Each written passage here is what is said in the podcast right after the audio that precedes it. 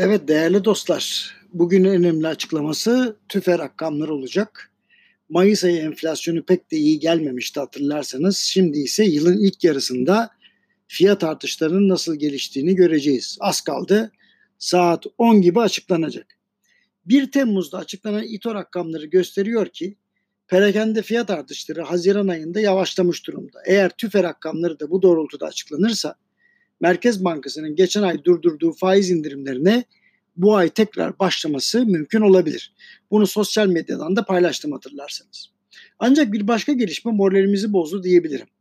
Volkswagen'in Türkiye'deki yatırımını tamamen askıya alması gerçekleşmesinden korktuğumuz bir gelişmeydi ve maalesef gerçekleşti. Gerekçe olarak şu açıklama yapıldı. Bu aşamada daha fazla kapasite artışı için yeterli ortam mevcut değil. Açıkçası büyük kurumların güncel gelişmeler ışığında yatırım kararlarını vermediğini hepimiz biliyoruz. Dolayısıyla bu kararı şu şekilde tercüme etmek istedim. Artık Volkswagen dünyanın her yerinde kapasite artışı için yeni yatırım yapmayacak, mevcut fabrikalarla yola devam edecek. Pandemi sürecinde tüm firmalar daha az kişi ve daha az metrekare ile daha fazla iş yapabileceğini anladığı için bundan sonra yeni yatırımların haberlerini pek görmeyeceğiz. Eğer alınan kararın gerekçesi bu değilse tek bir anlamı var. Türkiye'de görünür gelecekte bir yatırım yapmayı düşünmüyoruz. Umarım kararın gerekçesi bu değildir. Ancak Volkswagen açıklamasından tam bir saat sonra Rekabet Kurulu'nun içinde bu markanın da olduğu birçok Alman otomotiv şirketine soruşturma açtığı açıklanınca dışarıdan bakan için farklı bir görüntü oluştu diyebilirim.